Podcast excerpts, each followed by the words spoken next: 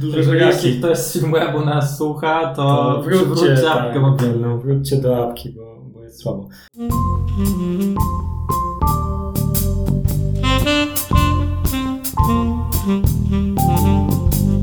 Czy uważasz, że przeciętny polski PR-owiec albo specjalista do spraw komunikacji jest oczytaną osobą? To wydaje mi się, że trochę zależy od tego, co rozumiesz przez oczytaną, bo można czytać bardzo wiele różnych rzeczy. Więc pytanie, czy masz na myśli, czy PR-owcy czytają media branżowe, czy PR-owcy czytają swoje, znaczy media z branż, w której pracują, na przykład jeśli jesteś PR-owcą technologii, to czytasz portala technologii, to możesz ty, Marcin, mówić, wydaje mi się, najlepiej. Czy chodzi ci ogólnie o taki poziom kulturowy, w sensie, czy uczestniczą w życiu kulturowym, rozrywkowym i... No, myślę, że chodzi mi o wszystkie te elementy, ale możemy je podzielić. To co jeśli chodzi właśnie o te media i o to, w jaki sposób po 17 czy po pracy, co robił PR-owcy, jeśli chodzi o takie pogłębianie swojej wiedzy w kwestii chociażby śledzenia właśnie branżowych mediów. To wydaje mi się, że wymyśliłem w końcu odpowiedź na to pytanie, jest jeszcze to wcześniejsze i odpowiem trochę przewrotnie, że tak, PR-owcy są oczytani, bo jednak przez 8 godzin dziennie w zasadzie czytają non-stop, czy to dotyczy ich klientów, czy konkurencji ich klientów. Bardzo często PR-owiec pracuje dla kilku klientów z kilku branży jednocześnie, więc dużo czyta. Na pewno dużo więcej niż ludzie, którzy nie pracują w PR-ze. Natomiast powinien czytać zdecydowanie więcej, więc tak naprawdę nie jest oczytany, bo jest bardzo zamknięty w pewnych kloszach, czy swojej branży, czy swojego sektora, czy pewnych stricte mediów, które po prostu cały czas publikują, a nie wychodzi poza to, a powinien. Ale na przykład w jakim kierunku powinien? Czyli czego brakuje PR-owcom i dlaczego tak się dzieje w ogóle? Myślę, że brakuje w każdym z tych trzech elementów, o których wspomniałem, natomiast zdecydowanie najbardziej tego elementu kulturowego. Już po prostu czasem jesteśmy tak padnięci po tych 8 godzinach monitoringów, raportów, analiz, clippingów, że jak wrócimy do domu i mamy coś poczytać, coś obejrzeć, to po prostu nam się nie chce. A nie jest trochę też tak, że jednak PR-owiec, który jest związany z daną branżą, w sensie specjalista w jakimś tam tematyce sektorowej, powinien być jednak trochę pasjonatą tego wszystkiego i niezależnie od tego, czy jest to, są to godziny pracy, czy gdzieś po godzinach, powinien się też interesować tym wszystkim, co się dzieje w branży. Może niekoniecznie tak z tym produktem, czy z tym obszarem konkretnie, ale pokrewnym, tak? No bo przecież... I to jest właśnie to, o czym mówiłem. Z reguły PR-owcy to robią i czytają i stają się absolutnymi czy to geekami, czy pasjonatami jakiejś branży. Na przykład pracują w branży turystycznej i wiedzą wszystko dosłownie wszystko o na przykład podróży do Grecji, czy ogólnie w południu Europy. Ale nie mają bladego pojęcia o innych kwestiach turystyki, na przykład, nie wiem, ze Stanami Zjednoczonymi, czy innych sektorów. Bardzo się zamierzają i z jednej strony są mega oczytani, mają dużo wiedzy, z drugiej strony jej brakuje. I brakuje też w takim kontekście, że są tak zamknięci w jednej branży, że nie potrafią jakichś kodów kulturowych, czy elementów spoza tej turystyki przyciągnąć do swojej pracy, a byłaby to pewna wartość dodana. Na przykład, czy Marcin, ty pracujesz w technologii od wielu lat, i no, ma olbrzymią wiedzę ten temat, szczególnie jeśli chodzi pewnie o telefony ostatnio, ale na pewno masz jakieś takie elementy totalnie związane z branżą technologiczną, które czytasz i wykorzystujesz później w swojej pracy. No tak, wydaje mi się, że trudno mówić o mnie samym i tak dalej, ale ja akurat jestem osobą, która lubi wiedzieć bardzo dużo i gdzieś tam interesuje się wieloma rzeczami, więc rzeczywiście się nie zamyka na technologiach, ale zatrzymując się jeszcze na moment w tych mediach branżowych, to ja nie jestem aż takim optymistą i wydaje mi się, że jednak w dużym stopniu, duża część PR-owców, zwłaszcza też pewnie młodych, którzy gdzieś przychodzą i trafiają do takiej, a nie innej branży, w sensie mają klienta z takiej, a nie innej branży, bo tak wyszło po prostu i takich, że tak powiem, rzucono w agencji. No nie zawsze ma rzeczywiście wiedzę na ten temat i nie za bardzo wykazuje też taką inicjatywę na przykład, żeby to pogłębiać, tak, że to nie jest takie oczywiste, wbrew pozorom. Może to też wynika z Znaczy inaczej, pewnie to jest z tym korelacja, jeśli chodzi na przykład o stanowiska i o to, że jeżeli ktoś dłużej siedzi i rzeczywiście stwierdził, że się będzie specjalizować w tym obszarze, to tak.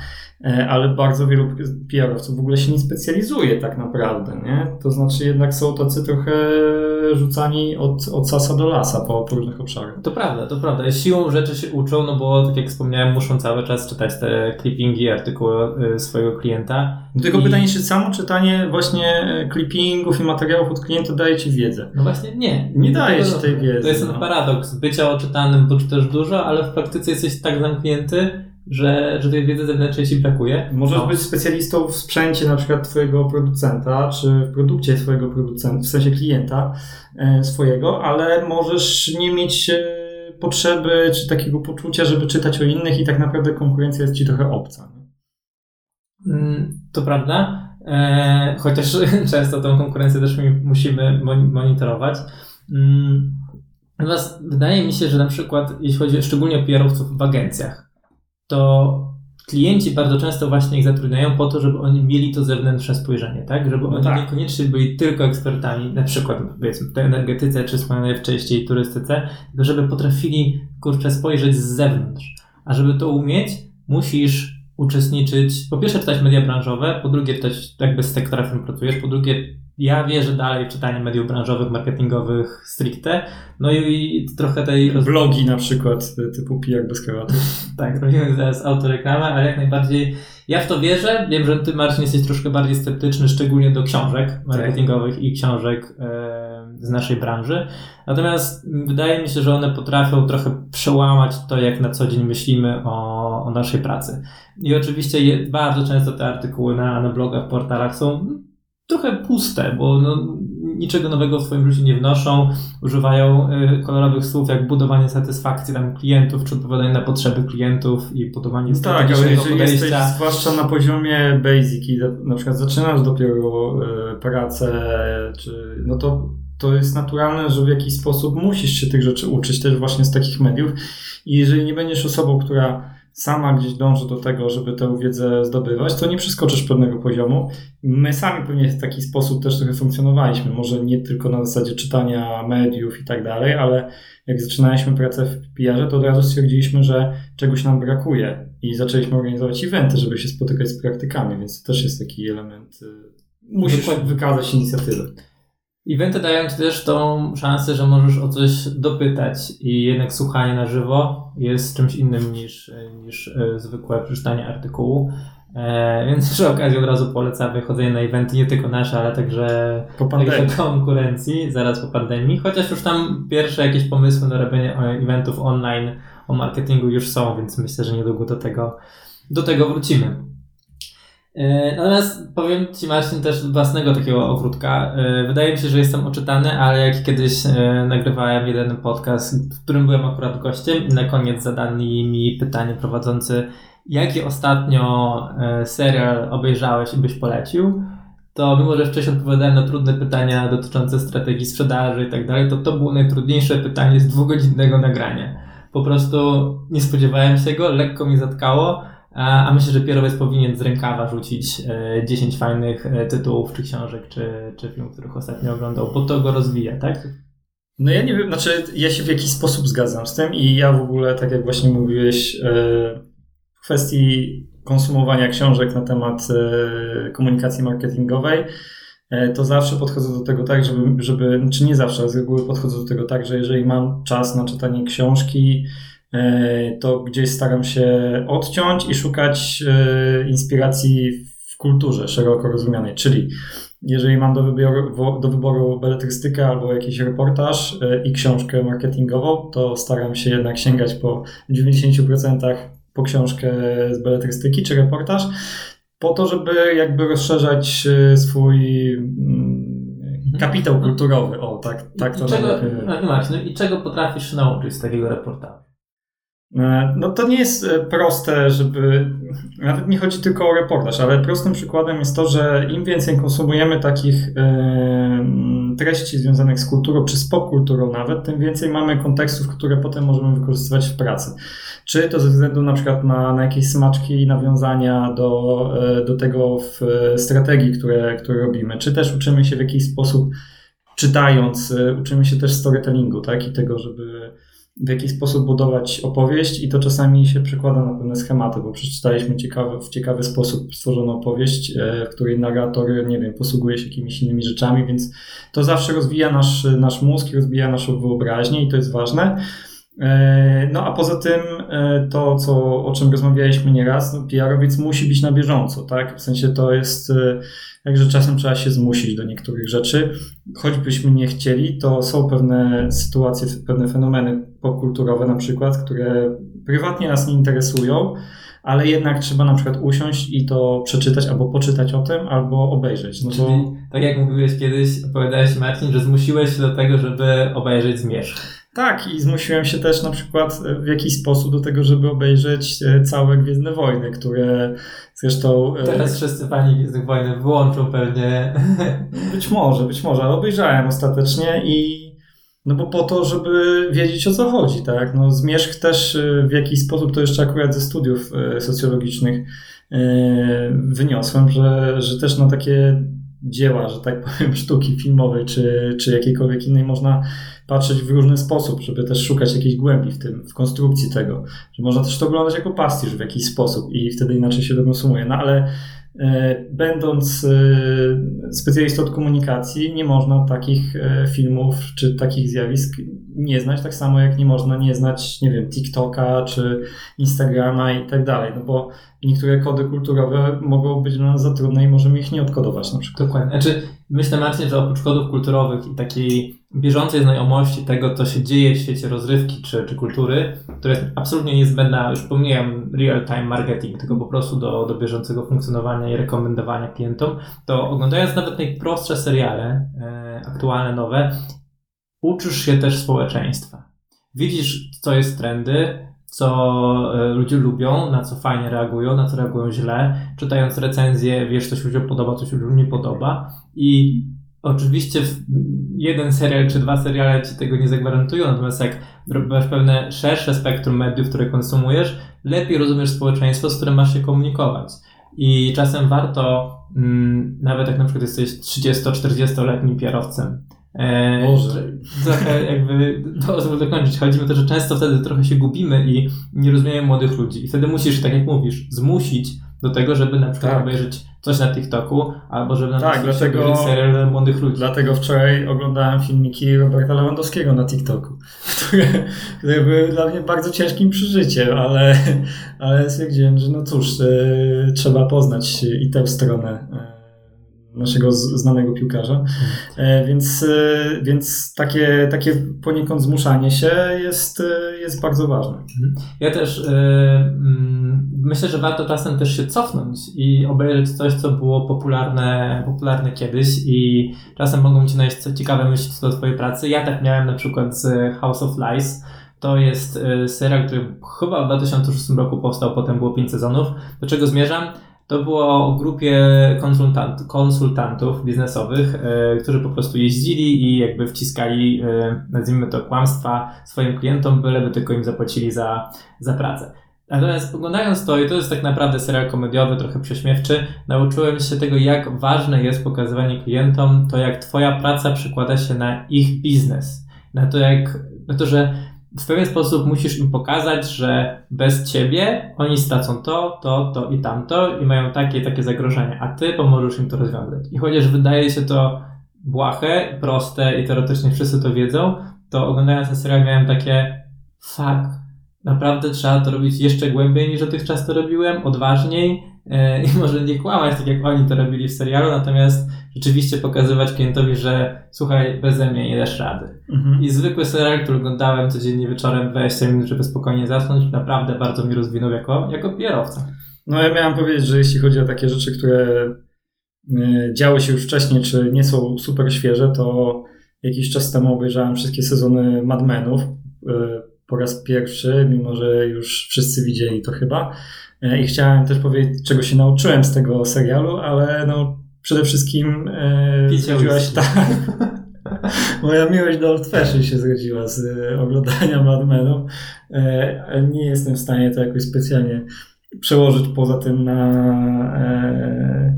na moją pracę, chociaż swego czasu popełniłem nawet tekst na temat tego, czego można się nauczyć z tego serialu. Na pewno akurat co mógłbym powiedzieć, to że pokazuje dużo rzeczy związanych z client serwisem też, tak jak tutaj, może od innej strony i od strony takiej bardziej prywatnej, tego jak client serwis w tej takiej prywatnej, oczywiście trochę wykrzywionej serialowo wersji jest istotny, więc to jest pewnie jakiś taki element, ale no cóż, nie jestem w stanie tutaj jakoś specjalnie. Ale to są takie rzeczy, z którymi czasami sobie nie zdajemy sprawy, tak? I jakby ktoś mnie zapytał, jaki ostatnio film, czy jaką książkę ostatnio czytałem, która mi pomogła w pracy, to bym nie był w stanie powiedzieć teraz, ale spodziewam się, że były takie rzeczy, dlatego ze względu nawet na jakieś tam detale, tak? Ja myślę, że z konsumpcją mediów jest trochę jak dla PR-owca, jest trochę jak z nauką języków. Na pewnym etapie uczysz się tych kolejnych słówek, czytasz, uczysz się, powtarzasz, ale nie widzisz rozwoju swojego językowego, bo on jesteś już na tyle dobry, że on jest niezauważalny, natomiast realnie się uczysz. Podobnie jest z mediami. Jesteś PR-owcem, masz 5-6 lat doświadczenia, myślisz, że już wszystko zjadłeś i wiesz jak świetnie komunikować. Natomiast jak oglądasz tą kulturę, uczestniczysz w niej, to step by step stajesz się jednak odrobinę lepszym, mimo że tego nie widzisz. No tak, bo rozwój czasami jest związany nawet z powtarzeniem tych samych rzeczy, które nam się wydaje, że już znamy świetnie. I to tylko zawsze zrobić to odrobinkę trochę. Tak, nie jest tak, że w karierze PR-owca skaczemy po prostu z jednego obszaru zaawansowania na wyższy cały czas, ale niektóre rzeczy trzeba bardzo długo powtarzać, bo jednak po tych kilku latach robisz to w inny sposób, szybciej, sprawniej, z większą pewnością, więc to takie nieustanne szukanie różnych kontekstów i konsumowanie kultur jest bardzo ważne dla naszego mózgu, tak ogólnie mówiąc, i dla rozwijania naszych wyobraźni, no bo przecież jesteśmy z branży kreatywnej, bądź co bądź i jakby ta nasza kreatywność jest jednym z najważniejszych takich wyróżników. I ten element spojrzenia na rzeczy z góry. To jest bardzo fajne, co powiedziałeś właśnie. Teraz do tego chciałem wrócić, bo właśnie z jednej strony nie możemy przesadzić z byciem specjalistą. I paradoksalnie na przykład zbyt duża znajomość szczegółów z jakiejś branży, czy bycie freakiem, jeśli chodzi o, nie wiem, takim inżynierem wręcz, może być obciążeniem, tak? I po to klienci do nas przychodzą w końcu, żebyśmy mogli ich język tłumaczyć na ludzki często, tak? Bo oni tego nie do końca potrafią, bo dla nich niektóre rzeczy są oczywiste, więc bycie zbyt dużym specjalistą, tak, takiej strony merytorycznej bywa obciążeniem po prostu. Albo po prostu jak siedzisz 10 lat w branży telefonów komórkowych i widzisz tylko kampanie związane z telefonami komórkowymi, to w pewnym momencie wpadniesz w taką powtarzalność, że tego nie przełamiesz. Więc trochę odwołując się już jak stricte marketingu, to czytaj te media branżowe, zobacz jakie kampanie robią w branży motoryzacyjnej, zobacz co robią nawet w fashion, być może wpadniesz na jakiś oryginalny pomysł i przełamiesz swoją kreatywnością pewne standardy. No dobrze, no to w takim razie jakie by były podstawowe przykazania dla PR-owców, jeśli chodzi o konsumpcję mediów? Co jest takim wskazówką, co powinni robić, co powinni czytać? Myślę, że przede wszystkim czytać jak najwięcej, ale nie tylko tych mediów, które ich interesują, ale czasem spróbować się przełamać, zobaczyć, że modna jest teraz dana rzecz, czy dana jeśli chodzi o politykę na przykład, bo wydaje mi się, że ja akurat śledzę politykę, ale nie jestem może jakoś super zaangażowany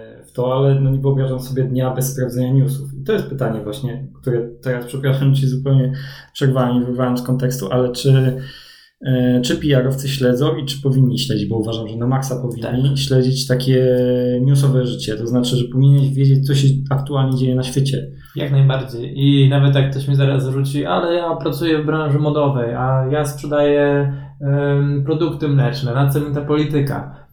Bardzo ważne jest, bo może się okazać, że nie czytasz newsów, a w tym momencie rząd pracuje nad jakąś ustawą mleczarską, albo będą jakieś nowe rozporządzenia dotyczące produkcji tkanin w twoim kraju i może mieć to olbrzymi wpływ na biznes twojego klienta. Nie będziesz tego wiedział, nie jesteś w stanie być o krok przed konkurencją.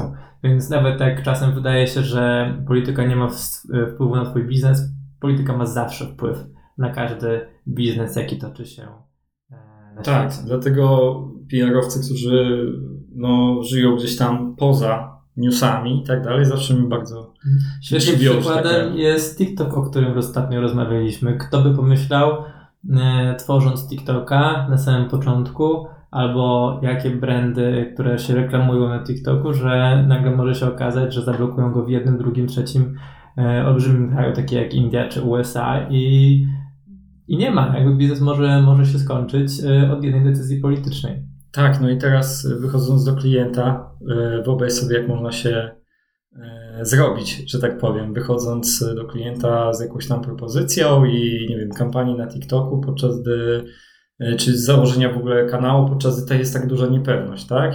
I nie zaznaczając tego, że dobra, ale to wiąże się z tym i z tym, tak? No takie rzeczy się dzieją. Wydaje mi się, że dzieją się na rynku po prostu. I oczywiście TikTok jest teoretycznie bardzo popularny i każdy marketingowiec pewnie słyszał o jego problemach. Natomiast wróćmy do na przykład takiej branży motoryzacyjnej. Jeśli nie śledzisz polityki i pracujesz dla jakiegoś brandu, możesz nagle nie wiedzieć, że w danym kraju pracują nad, powiedzmy, ustawą ograniczającą emisję CO2 albo wprowadzającą jakieś ograniczenia dotyczące pojemności silników. Zarekomendujesz klientowi jakieś działania, które będą totalnie w kontrze z tym i niestety cię wyśmieje.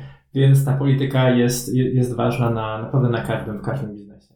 Okej, no to możemy dodać to, że śledzenie newsów jest politycznych i w ogóle ze świata politycznych, gospodarczych, kulturowych. Tak naprawdę trzeba czytać jak najwięcej, być cały czas na łączach. To jest pierwsze przykazanie, że tak powiem, PR-owca, jeśli chodzi o konsumpcję kultury. Co jeszcze? Jeśli chodzi o media branżowe, to początkujący PR-owcy jak najbardziej. Tych bardziej doświadczonych zachęcam do pisania i próbowania sił, które żeby samemu tworzyć, bo to powoduje, że inaczej zupełnie myślisz i inaczej przelewasz te swoje myśli na papier.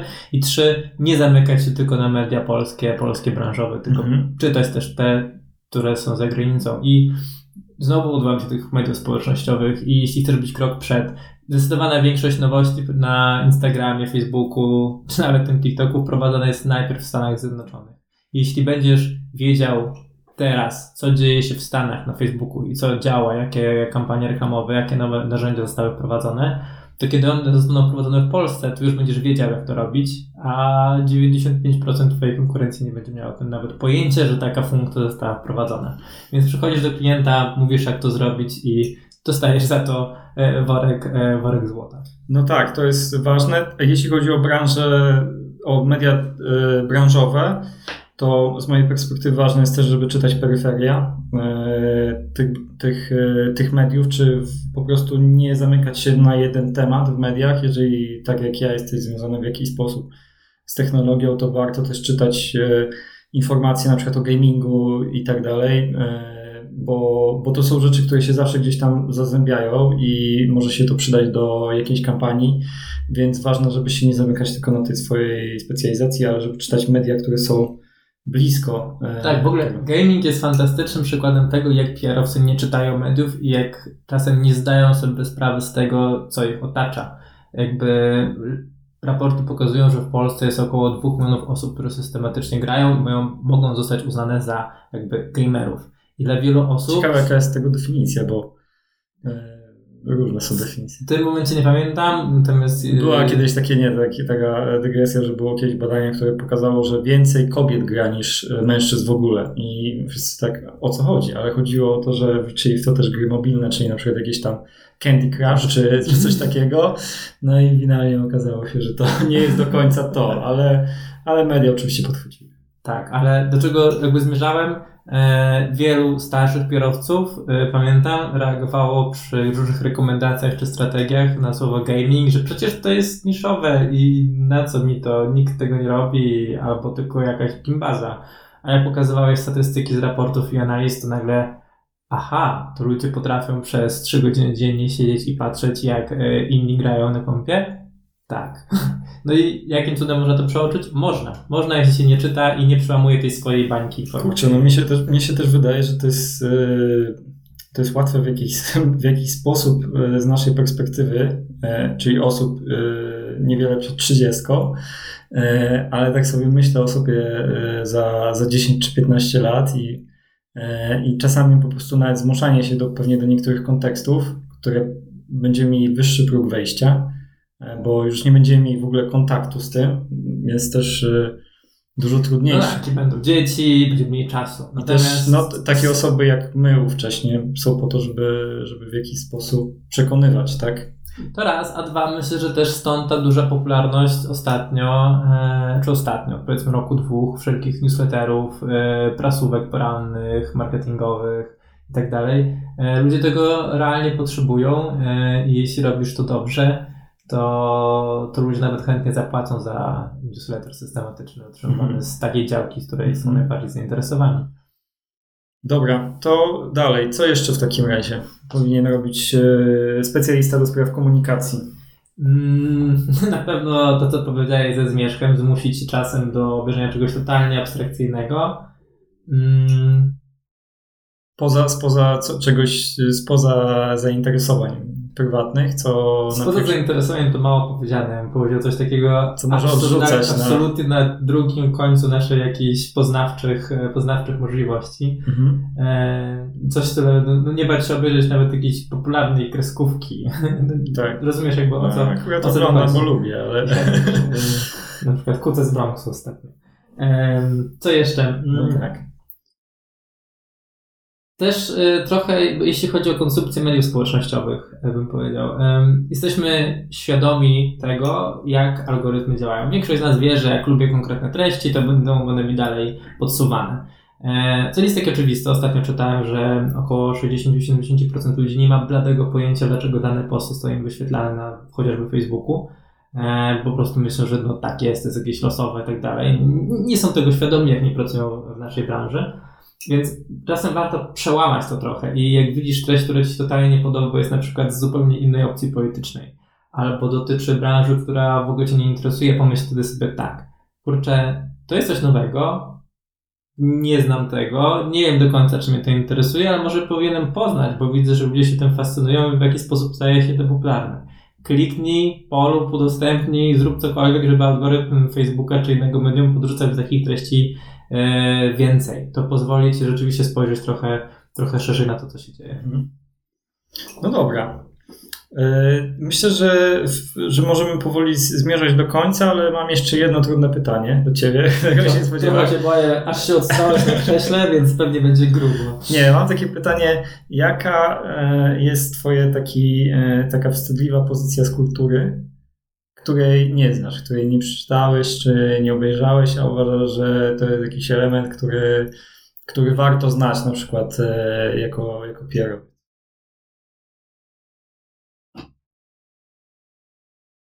To jest cisza teraz. Bo nie wiem, przyznam, że tak się sfokusowałem, jak zadawałeś pytanie, myślałem, że jaka jest taka wstydliwa pozycja, którą właśnie obejrzałem i którą aż mogłem się przyznać, że ją obejrzałem. Rzeczywiście to było za łatwe. To tutaj na pewno jest plotkara. Okay. Zwróciłem się, żeby to obejrzeć i rzeczywiście mi się podobało. Natomiast coś, co... myślę, że brakuje mi na pewno wielu lektur, książek z takiej literatury poważnej, pięknej, które gdzieś, czy nie zmusiłem się, żeby je przeczytać, jak byliśmy w szkole, czy dzisiaj nie znajduję na nie czasu, natomiast oczywiście, szczególnie jeśli chodzi o polską literaturę. Ale to jest ciekawe, bo ja też mam takie poczucie i przyznam się nawet, że wczoraj ściągnąłem sobie na e-booka chłopów, żeby w końcu przeczytać tą książkę i że regularnie sięgam po jakieś właśnie takie klasyki i tak pytam siebie sprzed tych kilkunastu lat, czemu nie robiłem tego wtedy, kiedy miałem na to czas i gdzieś tam było to ode mnie wymagane, bo naprawdę gdzieś tam jest to i staram się to nadrabiać, klasykę zwłaszcza, a jeśli chodzi o takie rzeczy związane z tą kulturą, że tak powiem współczesną bardziej i z tym popkulturą, to ja na przykład nie widziałem żadnego odcinka House of Cards. I szczerze mówiąc nie za bardzo się orientuję, o co tam chodzi, poza tym, że wiem, że był tam jakieś kwestie związane z prezydentem Stanów Zjednoczonych, Nawet kiedy Kevin Spacey, tak, tam grał główną rolę, nawet kiedy była ta wielka afera z nim, to też się nie pokusiłem o to. Serial się na szczęście skończył, więc już teraz się o nim niewiele mówi, ale wydaje mi się, że z takich rzeczy, które oglądali wszyscy i wszyscy się w jakiś sposób tym pasjonowali, to jest największy taki mój shame. Ja myślę, że... A Gry o Tron też miałem przez pewien czas na takim poziomie, ale potem wróciłem na koniec, jak pamiętam, że ostatnie 2 sezony stwierdziłem, że nic się nie wydarzyło przez tych 5 czy ileś tam, więc nadrobiłem. Ja myślę, że taką najfajniejszą ścianą wstydu może być, jak wejdziesz sobie u kogoś na profil na FilmWebie i zobaczysz, jakie filmy ma kliknięte jako chcę zobaczyć i oznaczył jako umrę, jak nie zobaczę. Tak. Mam takich filmów, myślę, że z 300 czy 400, więc jest tego na pewno. No, niestety FilmWeb ostatnio rzadziej korzystam, chociaż też byłem kiedyś wielkim fanem tego portalu, dlatego że przestał działać na mobilu jako aplikacja, a rzadko mam taką sytuację, że siadam przy laptopie czy przy komputerze i otwieram sobie stronę, żeby że szukając czegoś, tylko żeby sobie właśnie uzupełnić. Kiedy to było na telefonie, to było dla mnie łatwiejsze i widzę, że taka dygresja, że po prostu mam duże braki. Jeśli ktoś z FilmWebu nas słucha, to wróćcie apkę mobilną. Wróćcie do apki, bo jest słabo. No dobrze, to chyba na ten moment powoli kończymy. Rozgadaliśmy się, mamy pół godziny rozmowy, więc dzięki wszystkim za przesłuchanie. Dajcie znać, co waszym zdaniem powinno się czytać, kiedy jest się właśnie specjalistą do spraw komunikacji, czy PR-owcem po prostu. Albo co ostatnio przeczytaliście, albo zobaczyliście, co było fajnego. Polecamy serię takich artykułów na Proto, w którym między innymi ja się wypowiadałem, ale nie tylko dlatego, ponieważ gdzieś tam to stanowiło dla nas właśnie inspirację. Fajny przegląd tego, jak bardzo różne rzeczy oglądają i czytają PR-owcy. Tak, i pamiętajcie, że czytania nigdy za mało. Im więcej, tym lepiej i czasem naprawdę warto przydać coś innego, nie kolejny kliknik swojego klienta. Boże, to teraz zabrzmieliśmy jacy po prostu nauczyciele. Trochę tak, też to usłyszałem, aż mnie zabolało, a tak naprawdę po prostu chciałem powiedzieć, że żałuję, że ja na przykład też nie czytam więcej, bo wciąż uważam, że tego jest za mało. A też temat takiego FOMO, można by powiedzieć w jakiś sposób, ale to już jest... Niesamowicie się wkurzam, jak ktoś mówi, że coś się dzieje, a ja na przykład nie wiem, bo przez 2 godziny nie byłem na przykład na socialach, tak? I to jest frustrujące i myślę, że każdy PR-owiec powinien mieć takie trochę uczucie w sobie. To jest niezdrowe, ale na tym zakończmy. Kto powiedział, że nasza branża jest zdrowa i na tym zakończmy. Tak. Dzięki wielkie. Dzięki. Do usłyszenia w następnym odcinku.